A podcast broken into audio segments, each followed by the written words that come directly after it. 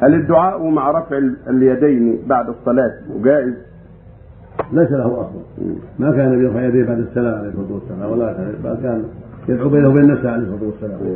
فلا يرفع الناس ايديهم بعد السلام لا بعد الظهر ولا بعد العصر ولا بعد المغرب ولا بعد العشاء ولا بعد الفجر. ما فعله النبي ولا أصحابه. وأما الدعاء يدعو بينه وبين نفسه. إذا دعا بعد الذكر لا بأس. وبعد السنة. بعد السنة. إذا فعل بعض الأحيان لا باس بعض الأحيان. ما كان النبي يداوم على هذا الشيء صلى الله عليه وسلم تارة وتارة.